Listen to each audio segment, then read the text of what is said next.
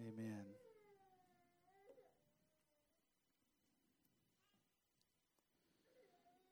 Amen.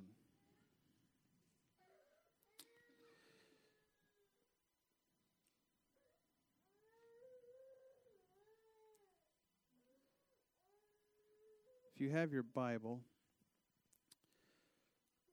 go ahead and turn with me.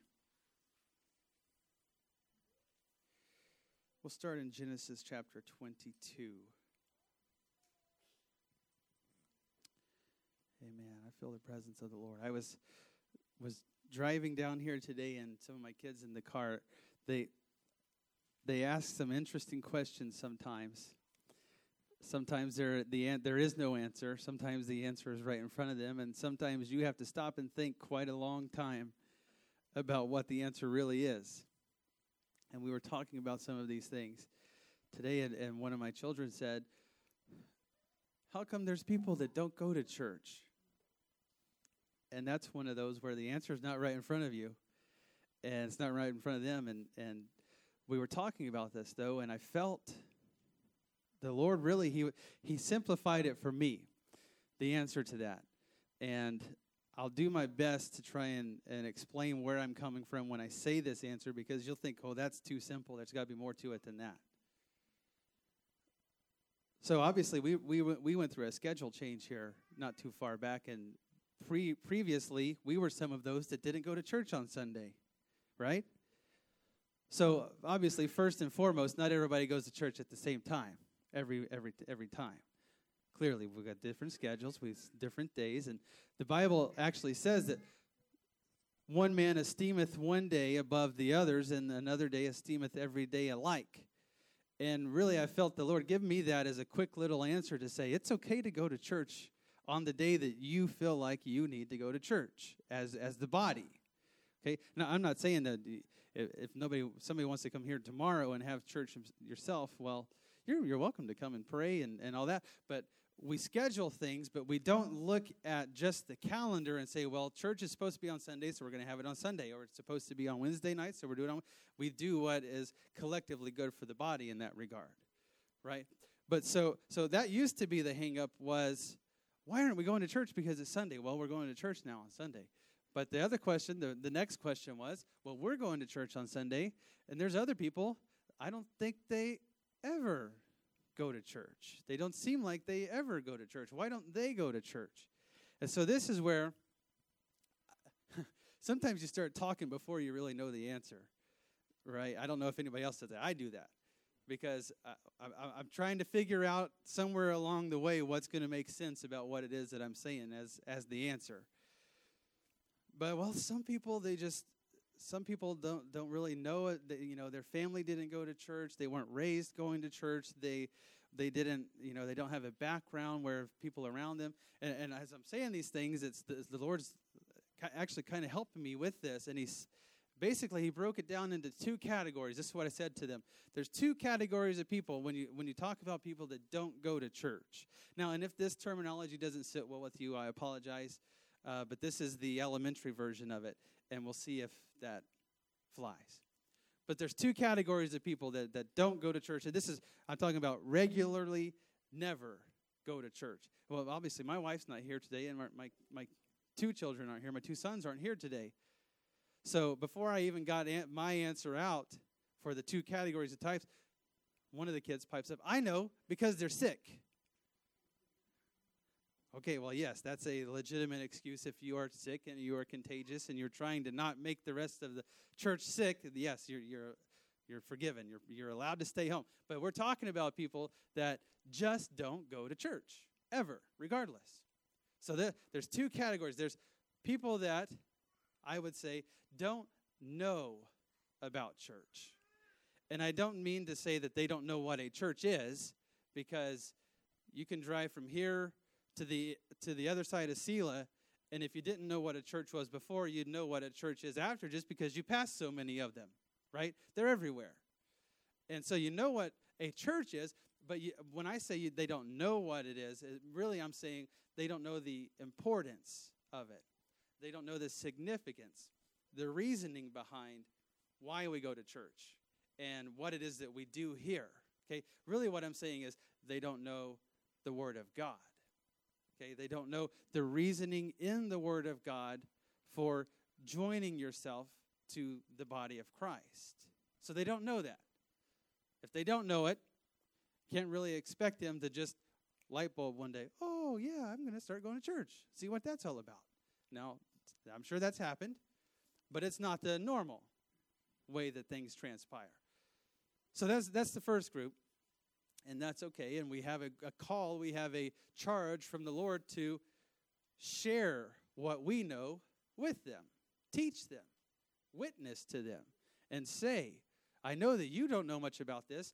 I'm kind of learning a little bit about it as I'm going, and the Lord's dealing with me. Let me share with you what it is that I've learned about it, and you witness to them. And and the the kingdom of God grows when that happens. When you share your knowledge, and they start to learn, and they see, and they start to come along and, and join and seek the Lord. Okay. Now the second group of people. This is when I said if you don't like the terminology. Um, You'll have to forgive me. But so those there's the group that don't that don't know about church. And then I said the rest of them they don't like church. And there was silence in the van. what do you mean? They don't like church. I was just I was sitting there cuz I said it and then I thought about it. It's one of those things. You say it and then you what well I'm sure those that don't like church they have varying reasons for why they don't like church. And, and one of my daughters spoke up, You mean they don't like the preacher? well, that may be the case for some. Or they, they don't like so and so. But uh, so as I was saying these things, I was trying to get across to them. They have their reasons, but they're not good reasons to not go to church. Okay? The Bible says, forsake not the assembling of yourselves together, as the manner of some is. Now let me put that in plain English English for you. Just because other people don't go to church, that doesn't mean you can't go to church. Okay? Forsake not the assembling of yourselves. That means don't give up on assembling together as the church, as the body of Christ we had a really interesting um, meeting a few months back over in Puyallup. Some of us that, that were there, uh, Bishop had just invited some of us to sit around a table and talk a little bit about life ministries. And one of the individuals there, w- we had an assigned reading about, about the church. And one of the individuals there, he says, I think that this is great, what we're reading, but I just wish the writer would have used a different word besides the word church. And we all just paused for a minute and, okay, well, you, what, what do you suggest? What, do you, what are you thinking? And, and what, he's, what this individual was saying was, well, I've spent time in another country and I, I learned enough of another language to learn it, when, when you're dealing with people of different languages, and, and uh, English is one thing, but if you if you went to that country and used their language and said, we are the church, what you really would be saying to them is, we are a building. Okay, that kind of makes a little bit of sense. We're, we're, we're not a building, right? I mean, if these four walls and the roof weren't here, but we were all still here and the chairs were here, we wouldn't say, look at us, we're a building. No, we're, we're, so he's, what he says is, in that language, uh, there's the, there's the word that means the building, and there's the word that means the group of people. What do you call that? Well, that's an assembly. That's a group of people. It's a gathering together, a collection of people.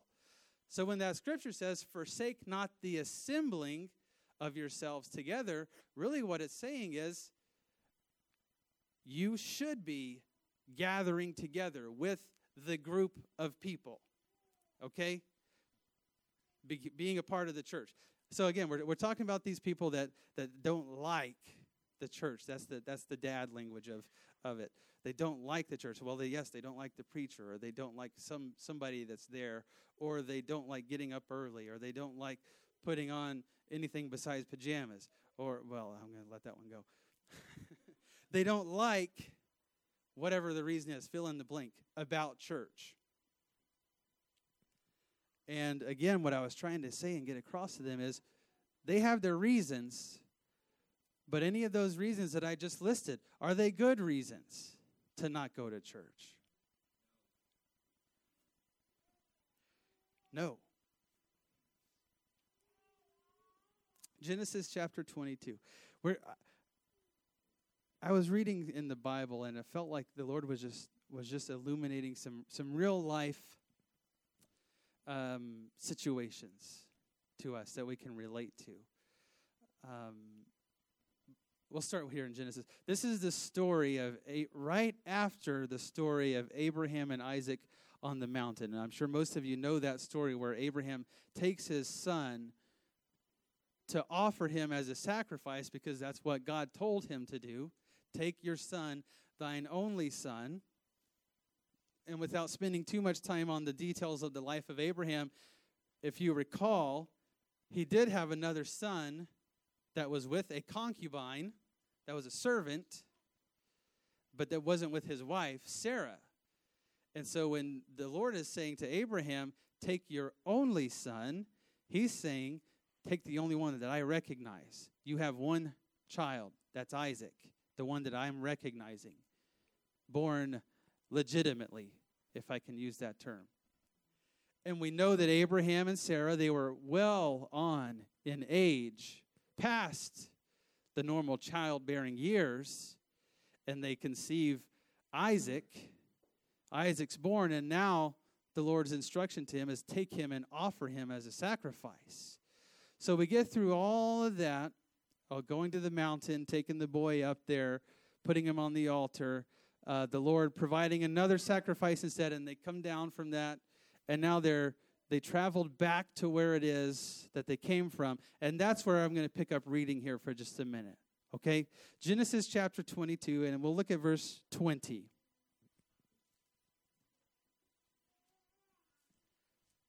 And it came to pass after these things that it was told Abraham, saying, Behold, Milcah, she hath also borne children unto thy brother Nahor. So he's got a brother Nahor, and he's got the sister in law Milcah. And he had his wife Sarah they're well on in age. They had their one child. He was about to kill the child, and then the Lord spared the child. That's what we just talked about. And now somebody brings word to Abraham. Okay, I forgot one thing. Remember when Jesus gave, the Lord gave uh, Mo, uh, Abraham the promise, you will be the father of many nations. This was another promise that came on well in age, well in years. Your seed shall number the stars and be as the sand of the seas. That's how many descendants you're going to have. While he was propping up this, this crazy, far out notion that old Abraham was going to be Father Abraham. Father Abraham that had many sons, right? I am one of them. So, so after this, okay, he, he almost lost that one son that he had. And now he gets word. It says, Behold, Milcah, she hath borne children unto thy brother Nahor. Verse 21. We'll start talking about them. Huz, his firstborn, and Buzz. Huz and Buzz. Boy. His brother. And Kemuel, the father of Aram. And Chesed and Hazo and Pildash and Jidlaph and Bethuel, and Bethuel begot Rebekah. These eight Milcah did bear to Nahor, Abraham's brother. Why is it even necessary, or what's the purpose of pointing out children that Abraham's brother had? We're talking about Abraham is supposed to be the father of the many nations. And his brother's the one that's having all the kids. He, he just has this one. His, his, his brother has all the kids. And we won't, if, if you kept reading to the next chapter 23, the first thing that happens in chapter 23 is Sarah dies. The wife. The, the miraculous wife who somehow had a child well on in years, had this one son, and then she dies. Meanwhile, his brother having kids left and right, growing the family. I believe that the Lord put that in there to give us just a little glimpse of what it was that Abraham had to deal with himself, in himself. I'm the one that's been promised to be the father of many nations. Yet I have this one son, and my brother is being fruitful, multiplying. What am I? I don't know if we're supposed to keep having kids or not, but the next chapter answers that one right away. Sarah dies. So he's got to sit there and he's he's got to sit there and he's got to watch his, his brother and, and his brother's family and hear about them and Huz and Buzz and all those other ones. They're just they're just growing. He's got up to eight of them, and and I mean he's he's the one that's on the way to the promise that God gave to me. Do you ever sit back and see someone and you say, "Man, if I was on the track that they're on,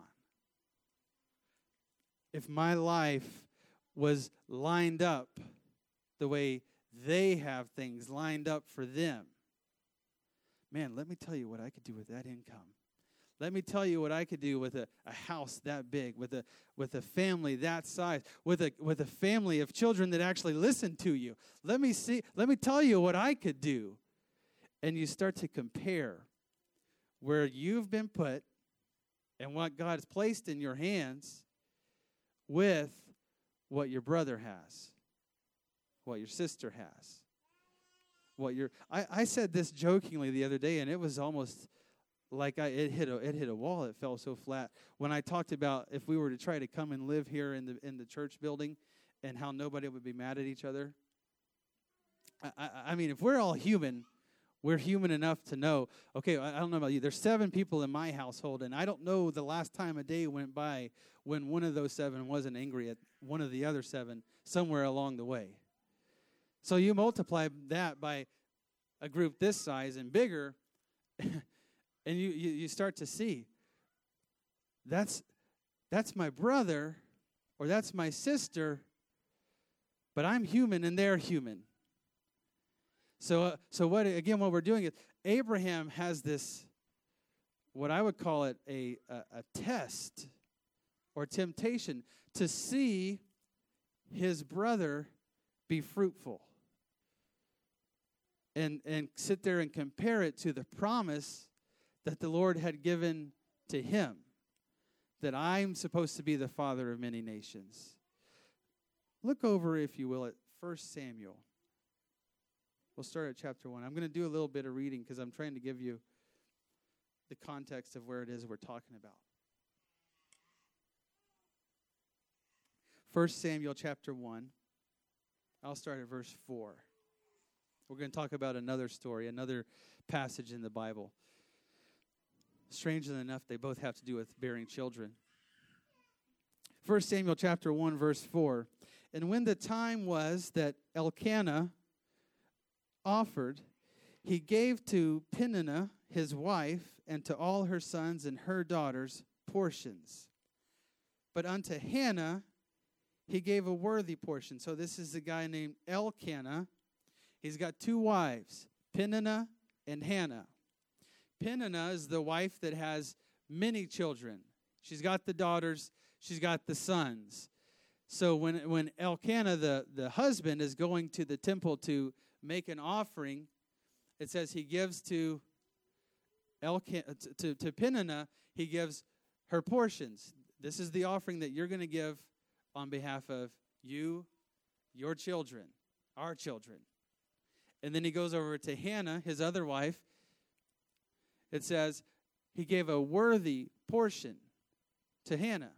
For he loved Hannah, but the Lord had shut up her womb. Verse 6 And her adversary also provoked her sore, for to make her fret because the Lord had shut up her womb. Now, it says her adversary. Almost all the time, 99% of the time, I would say, when I use that word adversary or when I hear it used, we're talking about the devil, our adversary, our enemy. But here it says, her adversary provoked her sore, made her fret, made her afraid, made her worried because she didn't have any children. Okay, verse 7, if you didn't know who that was. And as he did so, this is Elkanah, year by year. As he did so year by year, going to, to make up the offering and the sac- sacrifices, when she went up to the house of the Lord, so she provoked her. We're talking about two females here. We got the he, that's the husband. He's just going up to do the sacrifices. We got the her, that's Hannah. And we got the she, that's the adversary. That's Peninnah. That's the other wife, the wife that has many children. Okay? So Peninnah is provoking Hannah. I don't know exactly what that looked like, but I think we can get some pretty good ideas of what of what it means for the for the mom with several children to be provoking the mom with no children making her fret. Fret means worry and, and, and fear. She provoked her. Therefore, she wept and did not eat. Verse 8 Then said Elkanah, her husband, to her, Hannah, why weepest thou? And why eatest thou not? And why is thy heart grieved? We'll keep reading. Verse 9. And so Hannah rose up after they had eaten in Shiloh, and after they had drunk. Now Eli the priest sat upon the seat by the post of the temple of the Lord. I'll fast forward this story a little bit for you. She goes and she, she's in this weeping state, this provoked, fretting state. And she goes into the temple and she is just so distraught. She's so at the end of herself. She's trying to pray at the temple and Eli the priest happens to see her, it says she he thinks she's drunk. It's because she's sitting there and she's she's tearful and she's just she she can't even get words out. It says she's praying, but she's praying in her heart and her lips are moving. But but Eli the priest is like, hmm, what do we got going on here? This lady who's kind of crying, kind of dare I use the word hysterical? And you're drunk. What are you doing, lady? You don't approach the temple like that. And she, she, she collects herself enough and gathers herself enough to, to explain to him, no, here's, here's what's going on.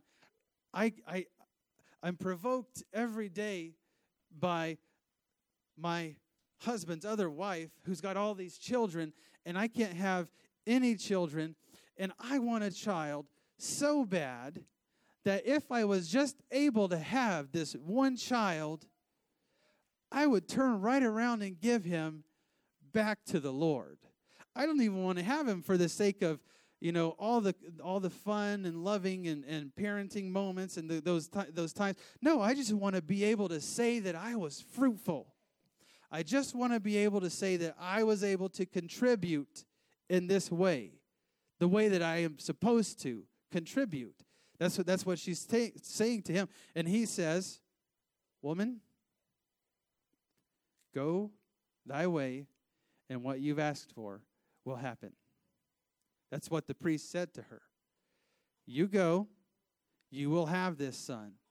Like you said, the Lord has heard your prayer today.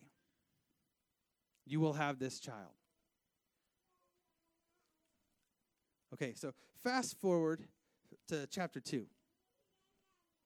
She goes and she has the child.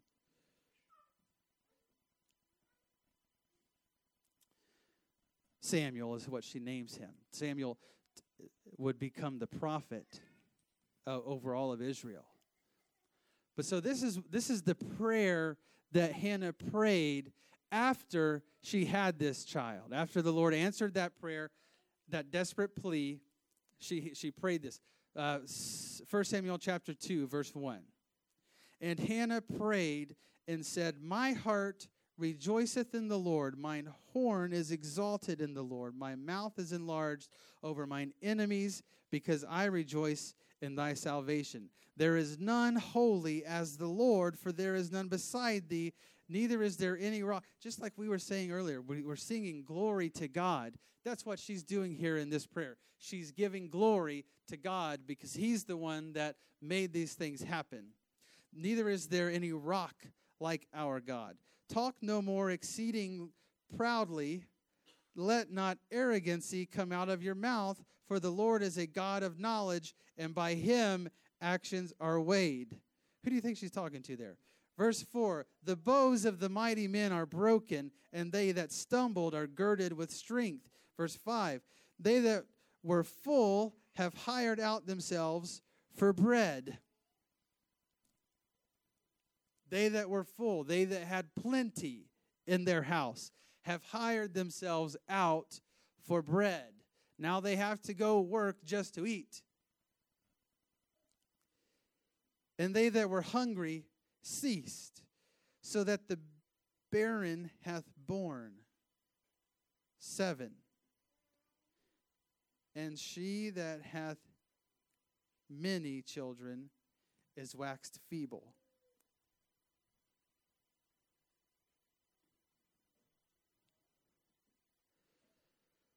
if she wasn't praying and talking to the Lord in this, I probably would take some issue with what she's saying and her attitude about what she's saying. But I'm not sitting here trying to judge Hannah and her prayer. I'm trying to point out to you the, the place that she came from and what she had to deal with to get to where she was now. Okay? But she, through this process, and, th- and even just reading this prayer of hers, we see she gained a lot of understanding. She gained a lot of wisdom. The, the Lord took her from that place of being barren and unfruitful, feeling like I'm just so unproductive, I can never get anything done, I'll never be able to get anything done, I'll never be able to contribute in any meaningful way, all the way to, man, she's got a revelation.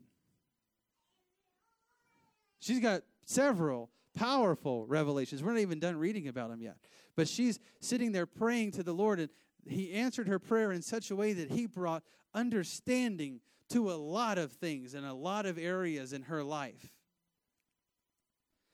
I've been there where I, where I've said to myself, may have even said it to others, I don't feel like I have anything to contribute. I, I would probably be better off if I just stopped trying altogether and I just gave up. Because everything that I've tried, every involvement that I've been in, it just pff, crashes, crashes and burns. I feel like that's all that I can do is start something and watch it crash and burn. Maybe I would just be better to give up.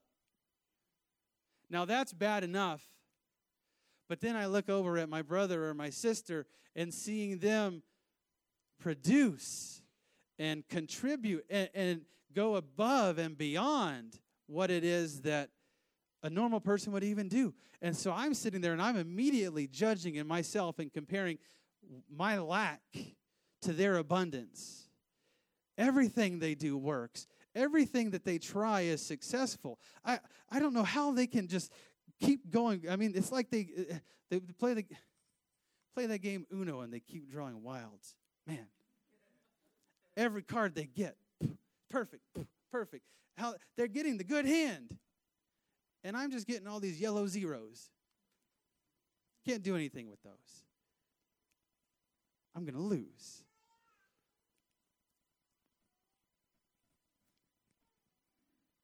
Look at verse 6. I told you she got a revelation. This is a, this is her giving her revelation in her prayer. The Lord killeth and maketh alive. He's the one that brings death. He's the one that brings life. He bringeth down to the grave and bringeth up. The Lord maketh poor and maketh rich. He bringeth low and lifteth up. He raiseth up the poor out of the dust and lifteth up the beggar from the dunghill. Man, she's really going on. This lady who was sitting, this lady who was hysterical at the temple, and the priest thought, oh, it's just another one of those drunkards. Nope, she is proclaiming the word of God over this situation. He lifteth up the beggar from the dunghill to set them among princes, to make them inherit the throne of glory. For the pillars of the earth are the Lord's, and he hath set the world upon them. Keep going. He will keep the feet of his saints, and the wicked shall be silent in darkness. For by strength shall no man prevail. By strength shall no man prevail. My person that I'm judging that keeps getting the good hand, keeps winning, keeps doing all these things right. I can take it from this.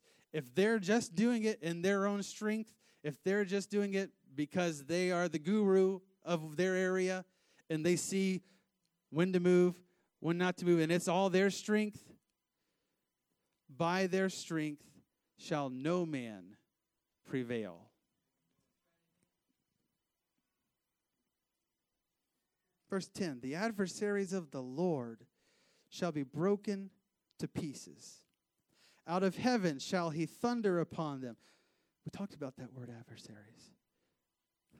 The Lord shall judge the ends of the earth, and he shall give strength unto his king and exalt the horn of his anointed.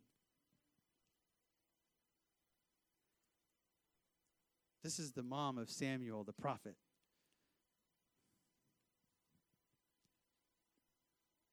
Look at Psalms chapter 73. Now we're going to talk about David. Abraham had, had to sit there and watch his brother have eight kids while he had this one and the wife that died.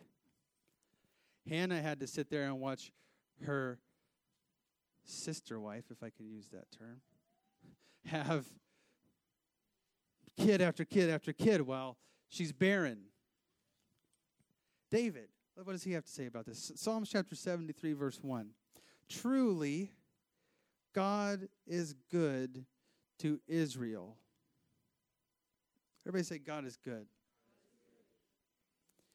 Even to such as are of a clean heart. But as for me, my feet were almost gone my steps had well nigh slipped. This is King David, the guy that wrote the entire book of Psalms. All this stuff. Went through all these great exploits. And he says, My feet were almost gone.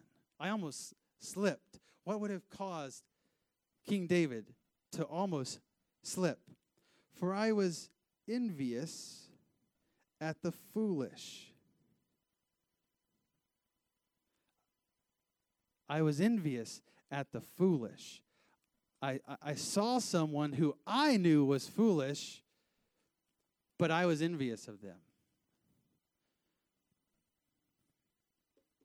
When I saw the prosperity of the wicked, when I saw the prosperity of the wicked, I, I know they're foolish, I know they're wicked, but they keep succeeding, they keep winning. My feet almost slipped. I almost gave up. I almost lost my place with the Lord because I'm watching the foolish succeed. I'm watching the, the wicked continue in their winning ways. Look at verse 8. They are corrupt and speak wickedly concerning oppression. They speak loftily. They set their mouth against the heavens, and their tongue walketh through the earth. Therefore, his people return hither, and waters of a cup are wrung out to them. And they say, How doth God know? And is there knowledge in the Most High? These are people that aren't just. Uh, I know they're foolish and I know they're wicked because of the, the way that they're talking about God. The way that they're saying, oh, I can do this without him. Here's how far I've gotten on my own. I can do everything that I need. What can God do for you that I haven't done for myself?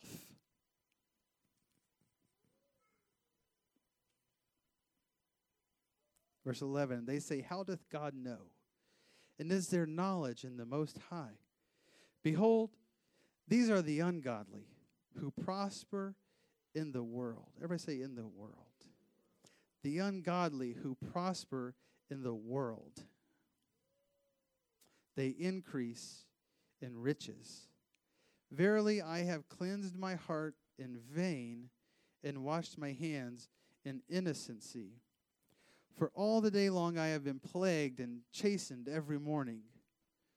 Verse 15 If I say I will speak thus, behold, I should offend against the generation of thy children. When I thought to know this, it was too painful for me. When I thought about this, the more I thought about this, the worse it got. It's not hurting them at all. The fact that I'm sitting here getting eat up in jealousy and eat up in envy. It's not hurting them at all, but it's killing me. It's causing so much pain, it's debilitating me. That's when I have that perspective of the success of the ungodly. When I have that perspective of someone that I know is wicked, someone that I know is foolish, and I hear them talking about all these things, and they're throwing it right in my face and they're throwing it right in God's face. If I'm sitting there and I'm jealous of what it is that they're being able to produce, it's causing me pain. It's, it, it, it's hurting me on the inside, it's killing my spirit. Verse 17 Until I went into the sanctuary of God. Until I went into the sanctuary of God. The sanctuary. Everybody say the sanctuary. The sanctuary is the safe place, the safe haven. It's a rescue from the world. Being in His presence is a rescue from the world. So I am approaching the sanctuary of God with this debilitating sickness inside of me because I've been out in the world and I've been pondering the things of the world and I've been giving myself over to jealousy and envy, envy in the things of the world. I've been seeing my brother succeed and I've been seeing the wicked succeed and, and, and I'm, I know that what they're doing isn't right. I know the way they're going about it isn't right, but it's working for them.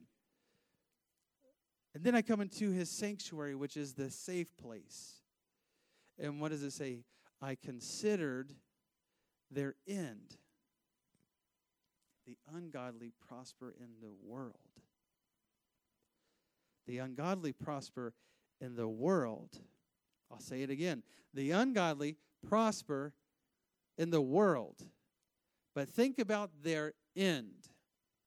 That's what David said. When I consider their end, their end is not in the world.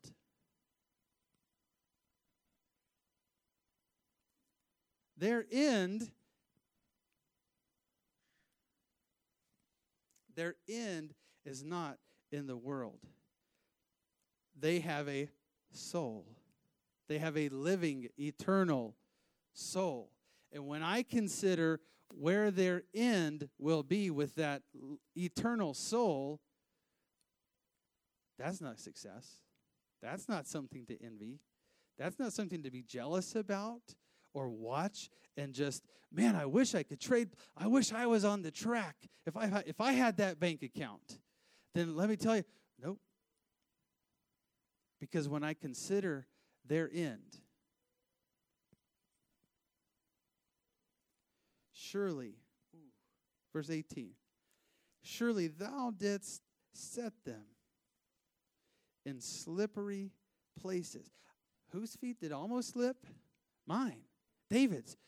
But Lord, you set them in the actual slippery place, the slippery slope of that sinful life that they were in. You put them there. There's a parable that Jesus told when he says the kingdom of heaven is like a man who's building up the word I would use is silos for his inheritance, for his goods everything that he can put, everything that he's gathered into his life, his wealth, his riches. He puts it in to a measurable storehouse. It's all there. And what Jesus says is, then that man dies. And who is left to gather his riches? What becomes of the things that he was storing up? He has no say over it. Because his end, what David says, because his end is in such a place where those goods are not going to do him any good. Those riches, they don't translate, they don't transfer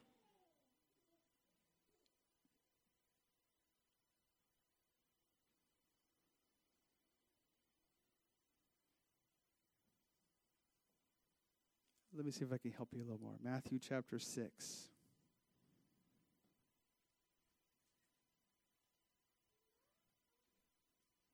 Actually, before you go there, sorry. 1 Corinthians chapter 4.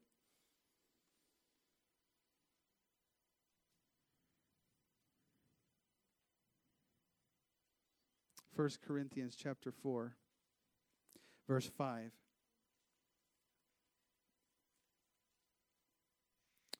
Therefore, judge nothing before the time until the Lord come,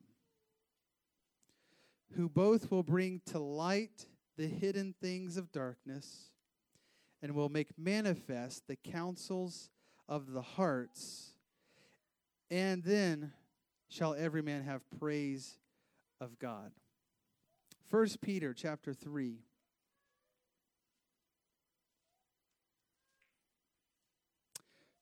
1 Peter chapter 3 verse 3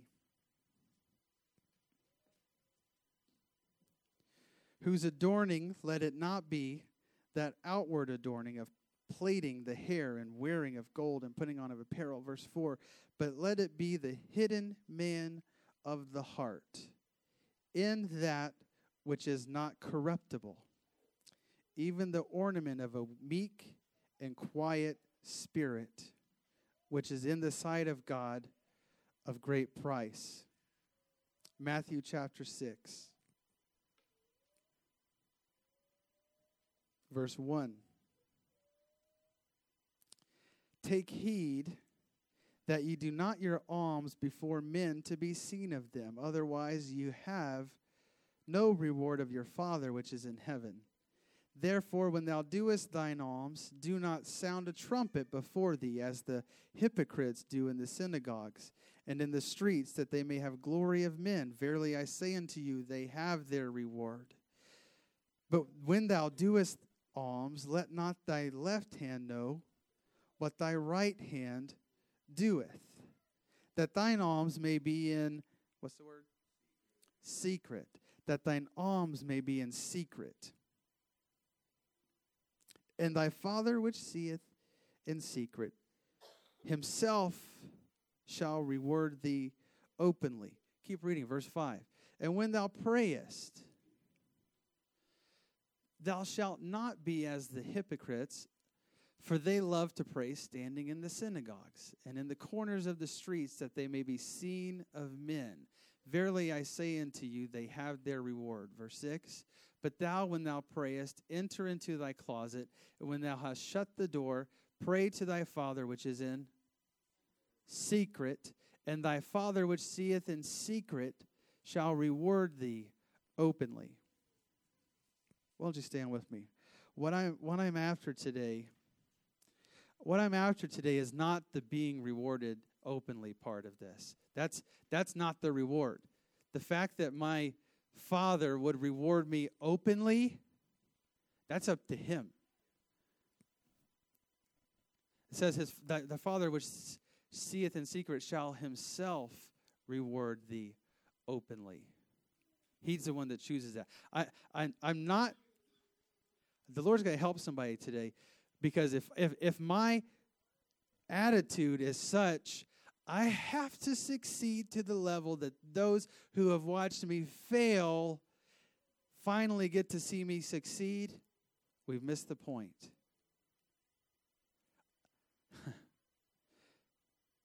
it's not so that I can look around and say, Everybody look at me now. Remember me, the guy that was at the bottom? Now I'm at the top. That's not what it's about. It's about the Lord, oh, what He did for Hannah, giving that revelation, giving that understanding to know the Lord is the one that killeth, the Lord is the one that giveth life, the Lord, the Lord is the one that takes you down or raises you up. Because you know what? Once I've got that understanding, I'm not going to be too proud once I'm up here. Because if I truly know it and I truly believe it, then I'm going to know at any time He can come right along and let's chisel that down a little bit more. I don't want to get there. I don't want to get to that point where I've so exalted myself above where it was I was down. Let it be a meek and a quiet spirit. That's the reward. That's the what the scripture called the adorning. I get to have a meek and a quiet spirit to where I am now what I would what the Bible would call complete or perfect. When he's having that work in my life, the reward is completion, wholeness, perfection in my spirit. Amen. Let's pray the Lord. I want to I want us to reach out to the Lord today. I know he's here to give us wholeness. He's here to minister to us. In the name of Jesus, Lord, I pray right now, God, through the truth of your word and the revelation of your word, God, I pray that you would bring us to a state of completion in you, God, to where we would trust in you alone, to where we would know, God, that you're the one who's given us our life. Jesus, that we would know everything we have. It only comes from you, Jesus. Lord, all that we have, we can only find it in you. In the name of Jesus, I'm going to open this altar. I invite you to come forward. Get alone with the Lord. Let Him talk to you. Let Him deal with us about these areas in our lives that He's illuminating today. Jesus, I pray there would be no jealousy in my spirit. I pray there would be no envy in my spirit, Lord God. Jesus, I don't want to look at the prosperity of the wicked, Jesus, and judge myself or judge you based on that. God, I want to be humble before you. God, I want to be honest before you. Jesus, I want you to take my life. Jesus, I want you to give me a pure understanding. Give me a meek spirit, Lord God. Give me a meek and a quiet spirit. Jesus, I, I pray for understanding today. Let it be prevalent in this place, God. Let there be revelation today in this place, Lord God, of the places you're walking us through. Jesus, of the seasons that you've put us in. Jesus, there's a reason behind each, each place you've taken us to. God, I pray, let us trust in you alone. Let us trust in you alone, Lord Jesus.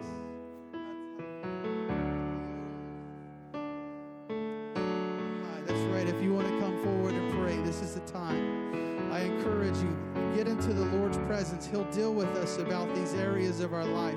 He'll give understanding, He'll give revelation today, which is what we need.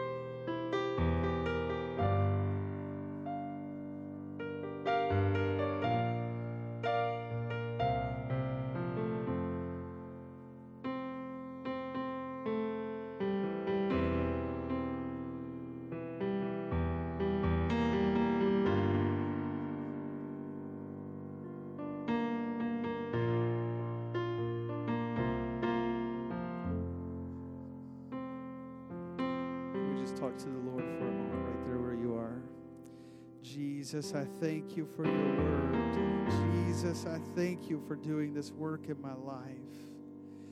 Jesus, I pray that you would help us each to see the value, God, that you can produce through us. God, it's not about what we have to offer in ourselves, in our own strength, and our own abilities, Lord God. Jesus, but as we humble ourselves before you, God, as we give you control of our life, God, then we trust that you will do great and mighty things through us.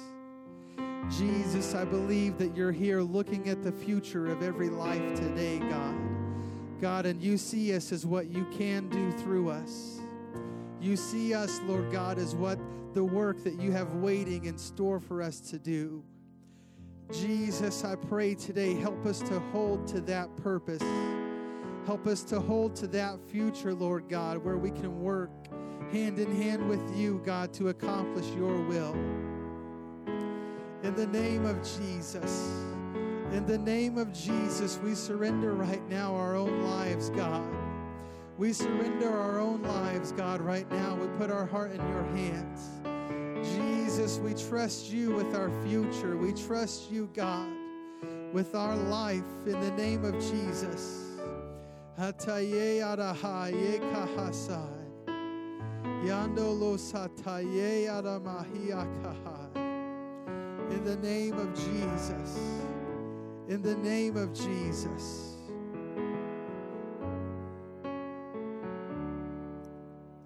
God, in your name. We have so much varied background, we have so much varied age groups here. But I'll tell you what, the Lord's not done working through any person that's in this room. Some of it, we some of it we think back to a time when things were better, and, and we don't we really don't see how things could ever be that good again. But I'm here to tell you, it's gonna if we will allow the Lord, the things He wants to do through us, what's been in our past doesn't even compare to that. What we would see as successful, the Lord sees that as just a stepping stone for what greater thing he could be leading us to. What the enemy wants to do is say, "No, that was that was your potential. You you missed your chance. You could have gone further and above. The Lord could have done so many more great things through you, but because of your choices, because of your actions, look where you are now. And, and, and that's it. I'm, tell, I'm telling you, that's the voice of, of the liar. It's the voice of the enemy to try and take you to a place where you see nothing but failure, you see no potential. This, this, this will help you start looking at other situations, at other people. This is truth. And when you see somebody and you start to recognize, man, they've got it going on they're the one that the Lord's going to use to do something great. Remember Hannah. Like I said, it doesn't say what it, what it was that the other lady was doing. But what it does say is what the insight that Hannah had in her perspective to the situation. She just viewed all of that as provoking provoking. The Lord doesn't provoke like that. He doesn't come around and say, I'm going to tell you something else that'll make you feel a little bit worse. I'm going to show you something else about you that's bad and something else about them that's good. Hear me. That is not the voice of the Lord.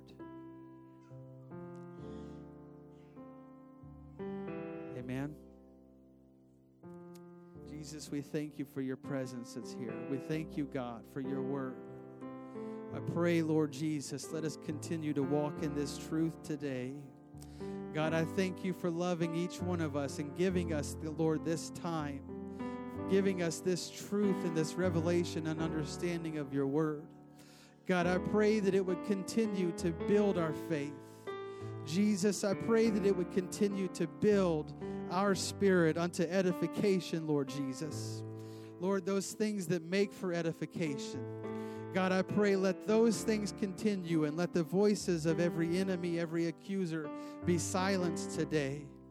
Jesus, I pray right now that there would be freedom, God, to walk in the truth of your word. God, that there would be no condemnation today.